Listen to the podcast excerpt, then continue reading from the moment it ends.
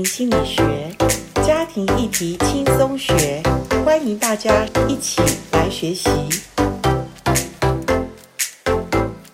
今天很高兴，我们来到家庭心理学单身系列，请到 Jeremy，一个三十五岁的大男孩，呃，他现在还是单身，他来跟我们再来聊一下，从单身的角度，呃，我们今天想来谈一下什么是婚姻，或者。想象中的婚姻是什么？哈，因为单身嘛，毕竟你还真的没有踏入婚姻这个殿堂的时候，我相信你可以代表一些呃单身人士来谈一下你对婚姻的想象，可以吗？Jeremy 跟大家来打个招呼吧。严老师好，各位听众大家好。好，谢谢 Jeremy 今天又来到我们的当中，因为前面你已经谈了几集了哈。那今天我们来谈一下你对婚姻的想象，能不能直接就破题？我对于婚姻的想象就是。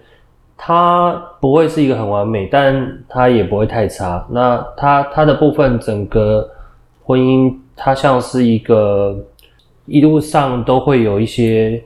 问题，或是说，当然是也有也有美好的部分。那一路上一定问题大于美好部分会比较多。那他呃，其实两个人的角色有点像是，不管是除了是夫妻以外，他有点像是。互助的朋友，像是一个可以彼此彼此去 cover 的部分的一个两个的个体，那它其实都代表一个家。就是说，在我心目中没有所谓的男生特别的领头，或是女生特别的领头。那我觉得，因为现在可能新时代的婚姻，或是新时代的男女双方，可能会变成说，就是尊重彼此的想法，比较是说。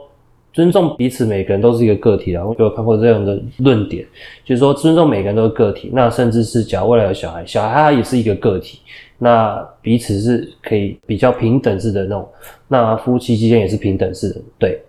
会以这样子为主。OK，我很喜欢你刚刚讲那个叫互助的朋友哈，对，那那个是非常好的一个呃图像，就是婚姻是两个人共建的，所以两个人互相的彼此贡献他们。个人所有的在这个家庭里面就能够产生爱，产生互助嘛？那你觉得家是什么？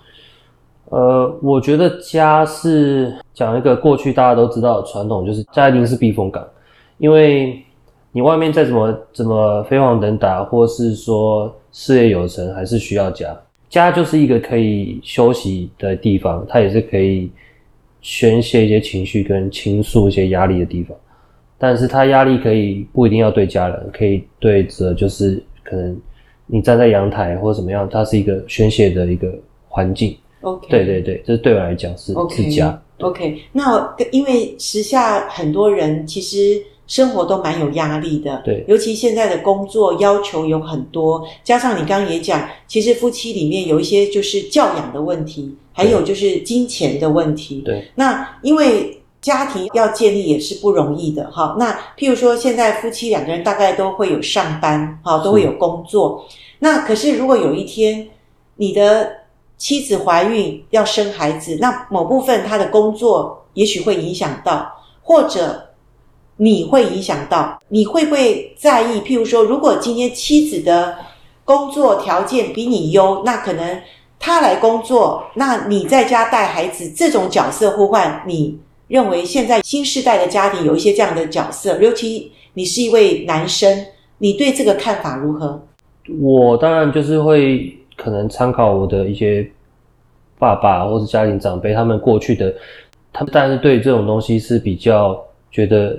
男生应该是要在外面。那从我一路以来可能看的一些讯息或什么，我会觉得说不一定，就是呼应到我刚刚讲的，男女就是一个尊重，因为女生她有比较有能力的时候。而且现在其实也有很多男生，他照顾小孩子照顾的非常好。对，那你不能否认这一块，不是所有的这个照顾婴孩或是婴儿，这个都特别擅长女生的部分。OK，对，所以我觉得我是可以接受的，因为我可能跟我爸爸他们他们那个时代可能有一段。就是差距，对，那那也是，就很像传统跟现代的一个差距这样子。是是，对对，所以你也觉得，如果未来的妻子，也许她有一个好的环境条件，她的薪水也蛮高的，也优的，但是有一个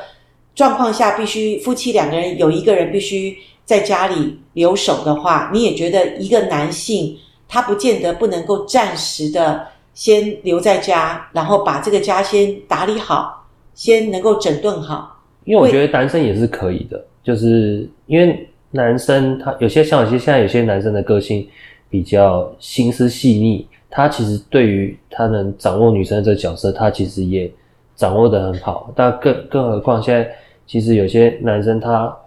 他其实也有学 这些有关于亲子这个相关的一些资讯，所以那所以他其实在掌握起来，因为像看现在很多呃现在的环境，很多周遭的人，他们也有可能是先生在家，对对对对，有有这样子，对。也是不错的一个家或者一个婚姻嘛，哈，对对对，那呃。另外，我发现有一些年轻的人，年轻的男士，他会觉得我结了婚以后，我努力打拼，然后我跟我妻子存了一点钱，我就一定要买房子，因为我觉得买房子才会有保障，或者我觉得才是给家庭一个啊、好像一个窝这样子。那你会觉得你未来的婚姻家庭，你会呃，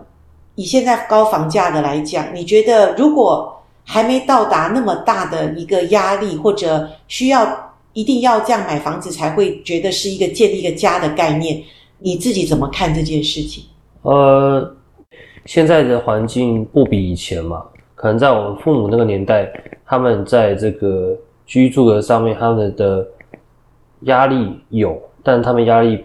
比比起现在，可能我们现在压力可能会比较大。那这一块的话，我其实之前是有担心的这一块。像现在很多人年轻人有一些观点说，诶，我假如我买了房子，那我的一些生活是不是就变掉了，或是生活品质？因为毕竟房子是一个很大的这个开销，开销压力很大，对，压力很大。然后他的这个所谓每个月付出，那会不会影响到整个家庭的气氛，或是关系，或是，是那那假如这个部分？呃，另外一半这个也认同的话，其实我觉得两个人达成一个共识，比拥有一个家还要重要，因为它就是一个家。因为你假如用这个去取舍掉生活品质，去让你们两个的的这个恋爱品质或什么的，我觉得会有影响。是是，对对。我我觉得 Jeremy 的观念很好，就是很多人为了追求一个 house，然后他毁了他的 home，哈，对对，那就是。可能有一些人的自我要求比较高吧，他会觉得结完婚以后，他努力工作，他就想要拥有一个房子。可是殊不知，把他的生活压力到他几乎没有生活品质，或者两个人又有了孩子，哇，那个压力实在是已经超过他们所能负荷了。所以婚姻反而已经快走不下去哈。那我觉得在单身的时候，或者说你先能够去把自己这些所谓的。金钱观、价值观能够先整理清楚，那未来跟你另外一半能够好好的去商量这一块，我觉得也是蛮重要的哈。预备自己的，这也是一个过程哈。那呃，最后我想问一下，因为呃，有的人说呃，信与不信的，是不是能够同父异母这件事？当然，我说这段经文不是在谈。婚前是不是要找信仰相同的人？但是我觉得信仰相同也是很重要。但我们不把它当做一个好像高标准，或者当做一个律法主义去守哈。因为呃，我也看过不是基督徒的婚姻也是很好，或者一个基督徒嫁娶另外一个不是基督徒，他们也不见得不幸福。所以你怎么看信仰这个部分对婚姻的影响？呃，我这个就要。从我父母亲、我的原生家庭来讲，呃，我个人是对于一些想进入婚姻的，那我觉得说不能完全抛弃信仰这一块。就是说，虽然刚老师有提到有关于，因为世界上都没有所谓的绝对，诶，你是基督的家庭就一定怎么样，你只要有一方不是就一定怎么样，那其实都各有案例。我就是抱持的一个角度，就是同样信仰的重要性。因为所谓的信仰，它并不是说只是单纯只是一个信仰，它其实是一个两个人生活的，包括节奏也好、频率也好、模式也好，可能有些人听不出这是什么感觉。就以我原生家庭来讲，这个可能父母双方的差异点，它其实就在信仰这一块，其实它就会有很多很不必要的冲突，或者是不必要的一些呃想法，都会有很大的分歧。所以，假如真的没有要把信仰摆在第一的话，它也不能落到很后面，就是它一定要是一个很重要的比例这样子。对，所以你觉得信仰带来什么的影响，尤其对婚姻？呃，第一个，我觉得它是一个祝福，因为信仰它会让整个家庭的氛围是比较好的。对，因为信仰它其实两个人在面对问题的时候，起码他们依靠的是同一个。同一家的这样子，那以后可能有小孩的时候，他们面对这个教导上，他们也是教同一样的内容，那或是依靠同样的一些书籍或什么样的，比如包括圣经。原则，他们原则则是一致的，以有同样信仰的一个根基为主。为主，所以他们在很多上面东西，他们会比较容易达成共识，或者说比较容易这个会有一个。比较互相包容、互相尊重的平衡点，这样子，对，大概是这样，我觉得。OK，所以你也蛮看重，如果以呃几个条件来讲，你觉得信仰是一个很重要的一个根基，在这个条件里面就对了。对对，对。好，那很谢谢你，因为我觉得这个是呃每个人有不同的选择，可是你看中的，你就会往这个方向去寻找跟你共同有信仰的人，而且信仰的这个。呃，坚定度还不能差太远，要，要接近这样。譬如说，呃，聚会稳定啊，或者对上帝的委身度要够啊，好，这些东西都是信仰坚定度的一个指标嘛。对，对，所以你都有看重这些，所以你会去找相同信仰的人。相同性啊，对，那很好。那还有没有什么你觉得，呃，在你未来的婚姻的图像里面，你会觉得你呃看重是不可缺的东西？呃。这个我之前有有想过，就是说我希望婚姻当中，呃，它是可以多一点乐趣的，或是多一点娱乐，有点像是我之前曾经有在自我介绍的时候，在那些平台做介绍的时候，有有讲到说，我希望可以跟我一起玩的，跟我一起运动的另外一半。那有些人就说，那是为什么呢？因为就是生活比较。可以彼此的有点像是互动，像甚至有些人讲是小小的开玩笑或什么之类，因为其实这样生活会比较有有乐趣，还不是很自私的。就是现在现在曾经有一个调查调查过，就是呃，假如一个家庭父母都是，或是说那个夫妻双方都是正襟危坐的，那这样子的话，他们婚姻其实比较比较 boring 一一点点，然后可能维持比较不久，因为他们觉得。我今天回来就是要履行什么义务嘛，有点像公务员那样子。当然有看过一些，诶，他们这样子操作比较好的的一些夫妻，我觉得很好。对，有点像是整个类型这样的感觉是很好。OK，我了解你讲的，就是说不一定是出外什么去去爬山去旅游，而是说两个人在一起是有乐趣，对，或者两个人可以共同讨论一些什么东西，或者有幽默感。对，或者讲话的时候也觉得有料，有可以谈的东西。对对对，哦，那就是我们现在我们来谈婚姻的时候，我们就说活力型的婚姻，它是一个非常有创意、有活力的。对，那生活当中就没有那么死板，不是回到家就吃饭、看电视、睡觉，然后第二天太阳一样。再起来，然后就去工作，工作回来又是吃饭睡觉，什么这样子例行公事？对，对，对，那这样生活就觉得好像在操练啊，在像你们当兵说每一天数馒头啊，对，应该是这样。那就没有意思了，是不是？你是一个喜欢生活有变化。再讲再白话一点，就是。希望生活当中有点小小的乐趣、乐趣跟情调，因为有些人他喜欢去调。那情调乐趣就是先生你男士哈，当然女生也也会有，就是说你不能找一个那种可能比较没有风趣，但是我觉得现在女生都很希望男生是有乐趣、是有风趣的人。呃，有些男生他会不经意，其实这是有点像是两个人的的那种互动的这个，因为氛围，比如说一个。一个 A 的女性，她可能别人看起来她是比较木讷、呆板，可是她突然遇到一个 B 以后，他们两个不知道是哪里触电还是怎样，就是那个 B 其实看起来也很木讷，就想说这两个合在一起不是完了，就他们一起来反而蹦出一个火花，他们也有可能产生。你知道为什么吗？对，可能你不知道。严老师有婚姻三十多年，我可以跟你讲，